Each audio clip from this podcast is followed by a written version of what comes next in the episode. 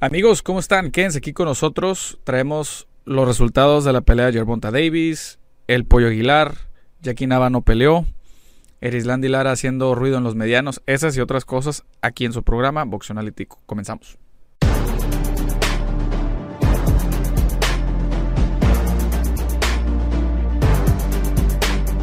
Amigos, bienvenidos, capítulo número 18 de Boxeo Analítico. Muchas gracias por estar aquí. Soy su amigo, juez analista de boxeo, Esteban Franco.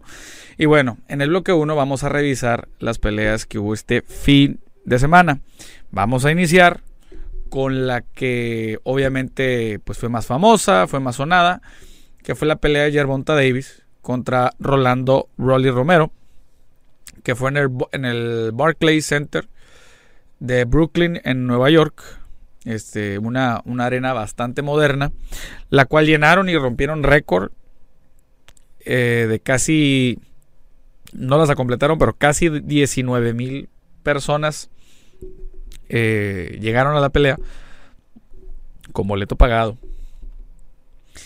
Y eh, pues bueno, Yerbonta se llevó la pelea en el sexto round, noqueando técnicamente haciéndole un, knockout técnico a Rolly Romero. En el programa pasado se los comentamos. Eh, de que tiene, tiene para noquearlo. No estábamos todavía muy um, convencidos de qué iba a ser. O si, si iba a poder noquear o no iba a poder noquear. Por la cuestión de la lesión en la mano. Esa es una cosa.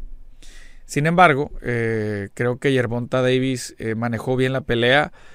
Eh, Rolly Romero, para muchos, iba ganando esa pelea hasta que lo noquearon. Creo que estaba haciendo un muy buen papel y de hecho llegó a poner en predicamentos a, a Yerbonta. En algún momento llegó a poner en predicamentos a Yerbonta por el tema de, de, su pegada, etcétera. Y el mismo Yerbonta reconoció de que es un, de que es un peleador con, con, pegada. Esa es la realidad. Entonces, eh, pero bueno, en, llegó en el sexto round un encontronazo donde Rolly estaba yendo franco hacia Yerbonta y Yerbonta, ¡pup! lo cazó. Como cuando Juan Manuel Márquez cazó a Manny Pacquiao con ese derechazo, hagan de cuenta. Y Rolly fue a dar a las cuerdas y ya no se recuperó ya no se recuperó. También leí, me acuerdo que leí que como que mucha gente no estuvo convencida de, que detuvieran la pelea. Yo creo que estaba más que bien, porque siempre va a ser más importante un golpe antes que un golpe después. Esa es una realidad. Creo que, que el referee hizo bien. Y Yerbonta retiene su campeonato AMB de peso ligero. Y ustedes me dirán, oye Franco, ¿pero qué no se supone que la próxima semana el campeón absoluto va a pelear en Australia contra Devin Haney. Sí.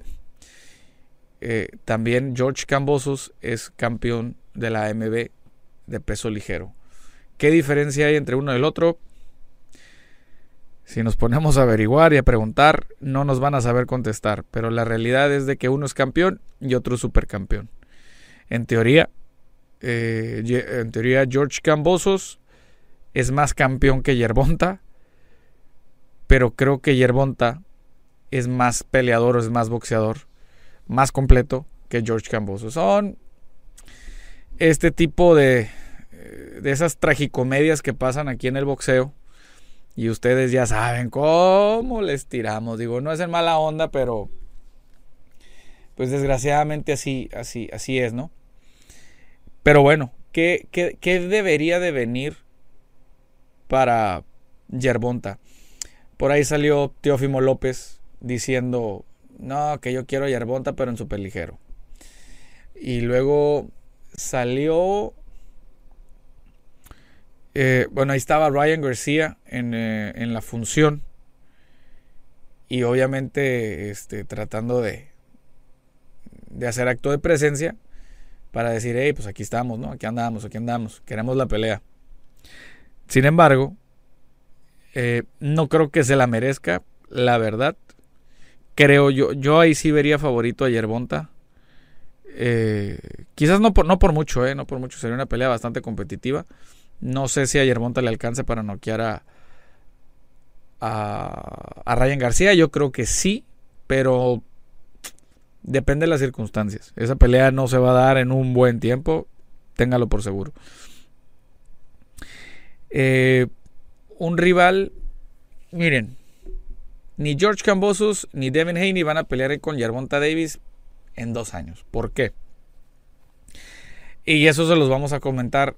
Este, por si no van, si no han visto el, el bloque 3 de este programa, vayan y veanlo. Primero el 2 y luego el 3. Pero Devin Haney tiene un contrato que de repente pues no le favorece del todo a Top Rank y sin embargo es muy plausible todo lo que está haciendo por llevar a cabo este tipo de peleas.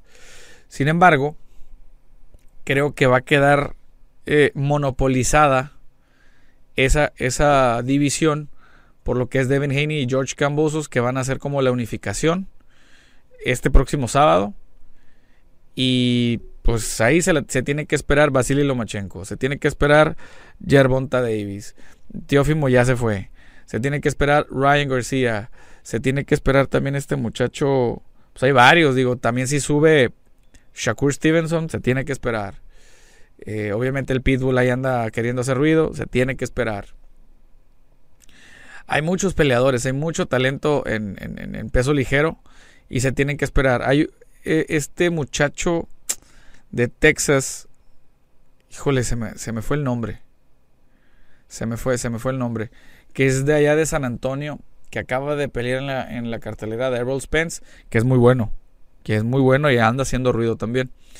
Entonces, eh, ¿qué sigue para Yerbonta?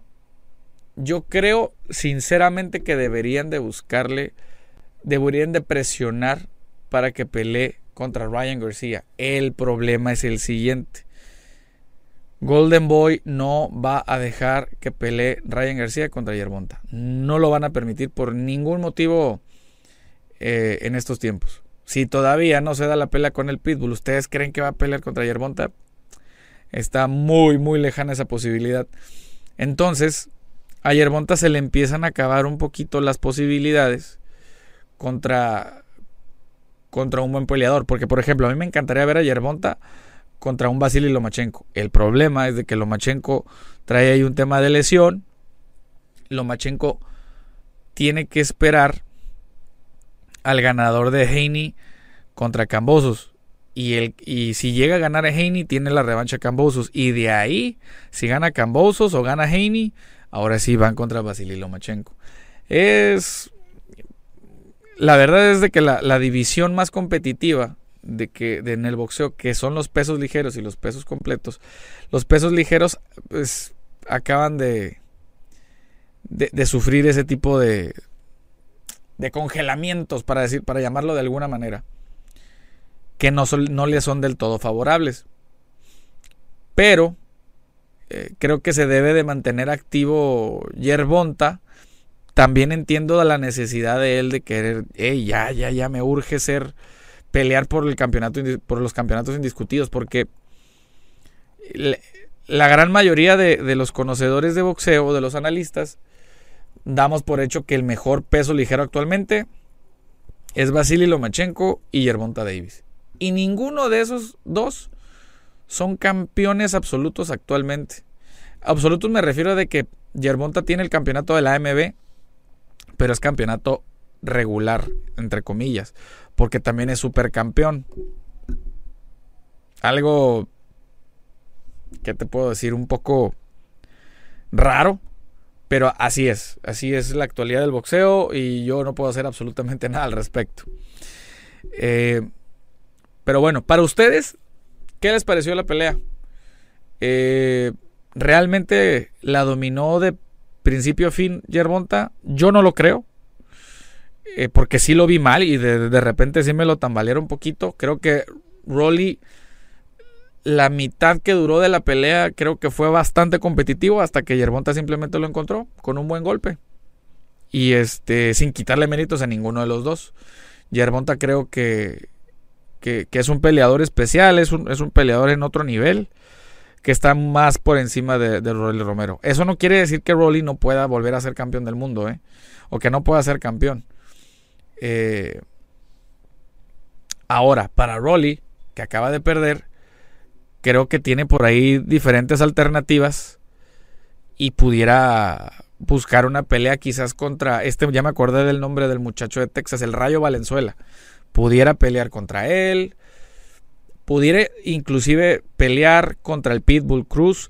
Estos peleadores porque son de PBC o están en la tutela de Al Heyman. O sea, hay varios, hay bastantes, eh, bastantes nombres interesantes por ahí que no son la elite de la elite, pero sí le pueden servir a Rolly Romero para seguir escalando. Yo creo que el, nombre que ahorita Rolly debería de estar persiguiendo es Yerbonta. Él se empecinó en la conferencia de prensa a que no ve ninguna otra posibilidad y no está observando ningún otro peleador que no sea Yerbonta. Se le entiende por la frustración, mm, por el enojo quizás de, de lo que produce la derrota.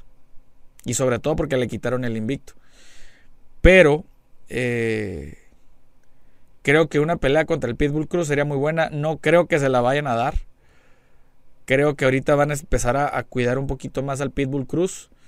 Van a empezar a tomar este, riesgos, riesgos calculados. Y la realidad es de que ahorita Rolly Romero ya no tiene nada que perder.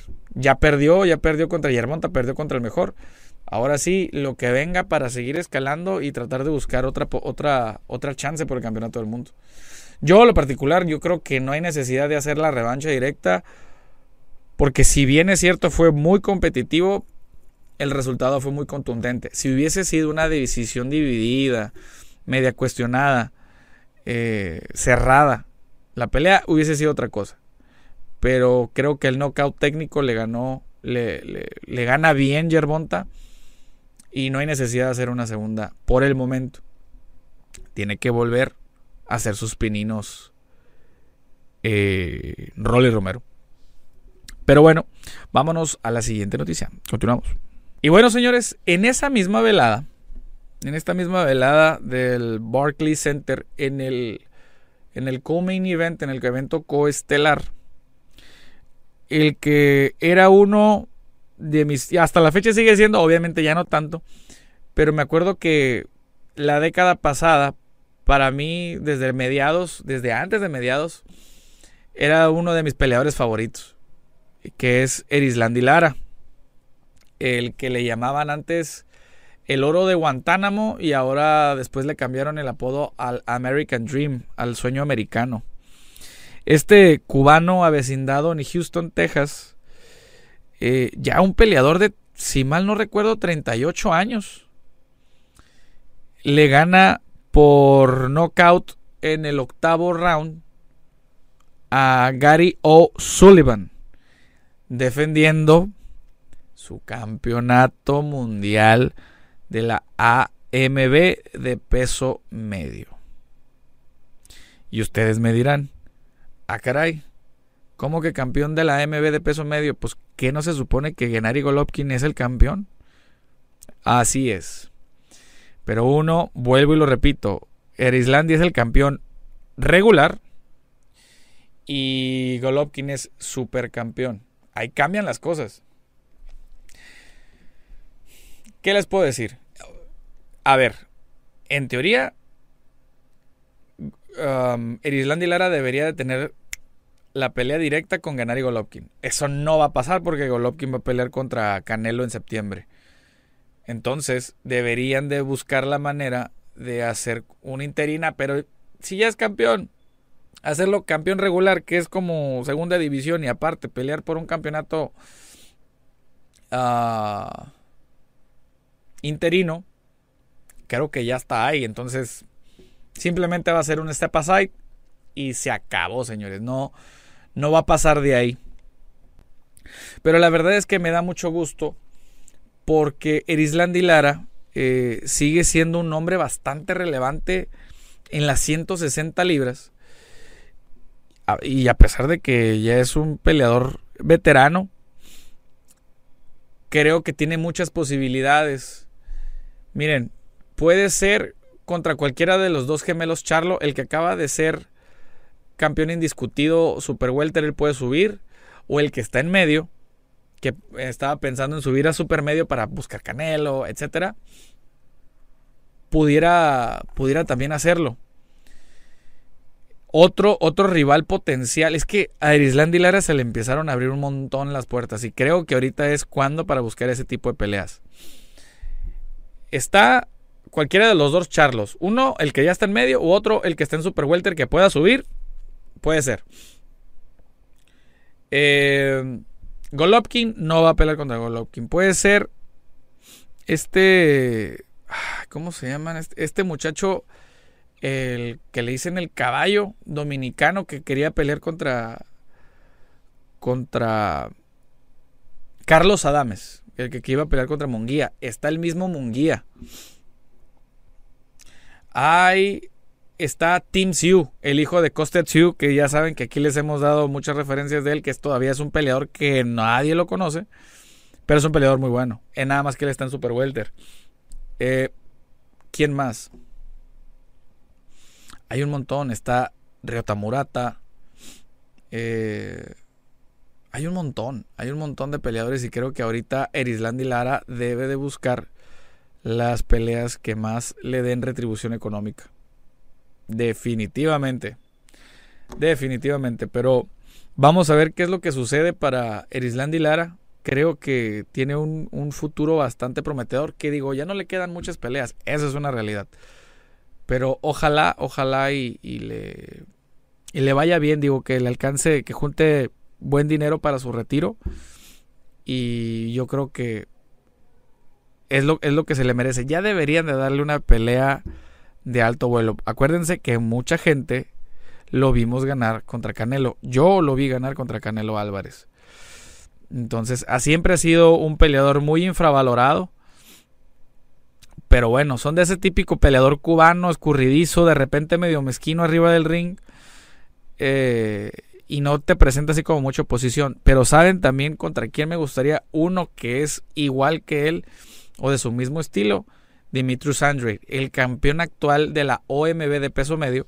Que todo mundo dice que le saca la vuelta, pero porque es un peleador que no luce o deslucido, te hace deslucir. Quizás contra él pudiera, pudiera funcionar. Pero bueno, vámonos a la nota final del bloque número uno. Continuamos. Amigos, regresamos. Y bueno, el Pollo Aguilar regresó a la, senda del triunfo y ganó en dos rounds por nocaut técnico a Alfredo Blanco, un argentino en Tijuana, aquí en Tijuana, Baja California, en el auditorio Sonkis. Eh, fue una pelea traída a ustedes por promociones Sanfer o Sanfer Boxing. Y pues bueno, mejora su marca a 24-0 con 23 knockouts. El buen pollo. Eh, me da mucho gusto, es un muchacho, es un buen amigo mío. Eh, que le está echando muchas ganas, que obviamente sabemos que tiene todo el potencial del mundo para llegar a ser campeón del mundo si él sigue los pasos que le hace entender su equipo, su esquina, su padre.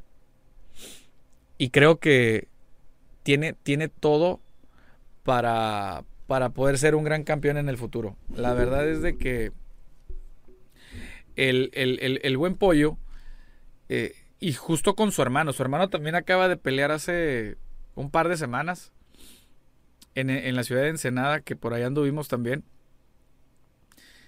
Eh, son dos muchachos que aparte ocupan mejor oposición los dos. Sobre todo Omar, porque Omar va un poquito más avanzado que Rubén. Y ya empiezan a ocupar oposición de la buena, señores. Creo que esta pelea la hicieron en peso welter. Acuérdense que el pollo era un peso súper ligero, muy grande y posiblemente ya tenga que empezar a, subir a peso welter. Creo que el pollo tiene todo, todo, todo para para ser este campeón del mundo. Lo va a hacer seguramente eh, con, el, con el buen manejo de, su equipo, con los, buenos consejos que les da, que le den ahí en su esquina su padre. eh, que es su entrenador. Eh, felicidades, por cierto, a su papá, a Tony, a Raúl Robles y a todo el equipo. Eso sí, el pollo se sube con una comitiva como de 20. Ay, o sea, se sube con una flotilla como de 500 personas allá a su esquina. Y en muchas ocasiones termina nada más siendo perjudicial porque pues todo el mundo te empieza a, hay mucho adulador, ¿no? De que no, campeón, tú puedes hacer todo y tú eres el mejor y tú eres el mejor. Y el problema es de que muchas veces se lo creen. No estoy diciendo de que sea el caso del pollo, pero puede pasar. Puede pasar. Ningún peleador está exento de que le pase. Eh, igual, Jaime Munguía también antes de ser campeón del mundo, uff, no tiene ni idea de cómo se les acercaban. A mí me tocaba verlo en el gimnasio. Y, oye, foto, y oye esto y el otro. Obviamente, eh, no, no, no tan cañón, ¿no? Porque ya después se adelantó el proyecto de él, se hizo campeón rápido. Y ahí fue cuando le cambió toda la vida. Entonces, quizás le pase al, de manera muy similar al pollo, ¿eh? Esa es una realidad. Entonces, vamos a, vamos a ver qué le depara. Si es que está en peso welter, si ya se va a quedar en peso welter, Uta, va a tener de oportunidades, señores. Ojo, consejo como Franco Matchmaker, eh, ya deberían de ponerle algún ex campeón del mundo. Ya se, lo ya se los deberían de poner. Algún ex campeón del mundo de, de super ligero que esté en welter o de ligero que ya esté en welter, de esos que ya están de salida para que el pollito empiece a agarrar más nombre, más confianza. Eso sí, creo que tiene una pelea, híjole, ¿cómo se llama? No, que, no sé si es contra Lindolfo Delgado, según yo sí, pero todavía no me lo crean, me estoy tratando de acordar del nombre. Que va, a tener una pelea quizás contra Lindolfo Delgado en, en por medio de Top Rank en Estados Unidos. No, recuerdo en qué cartelera en qué, cartelera va a ser, pero eh, Fernando Beltrán fue una de las declaraciones que él dio después de la pelea, que dijo, no, no, no, señores, este canijo ya va. Obviamente no va a ser por campeón de nato del mundo ni nada, ¿no? Pero es una pelea que lo va a clasificar. Estoy casi seguro de eso. Entonces, eh, pues bien, bien por el pollito. Eh, qué bueno que le fue bien. Y pues que sigan muchos los éxitos, muchas felicidades, carnal. Ya sabes, mis mejores deseos para ti. Y bueno, señores, eh, váyanse al bloque número 2. Esto fue todo por el bloque número 1. Chao.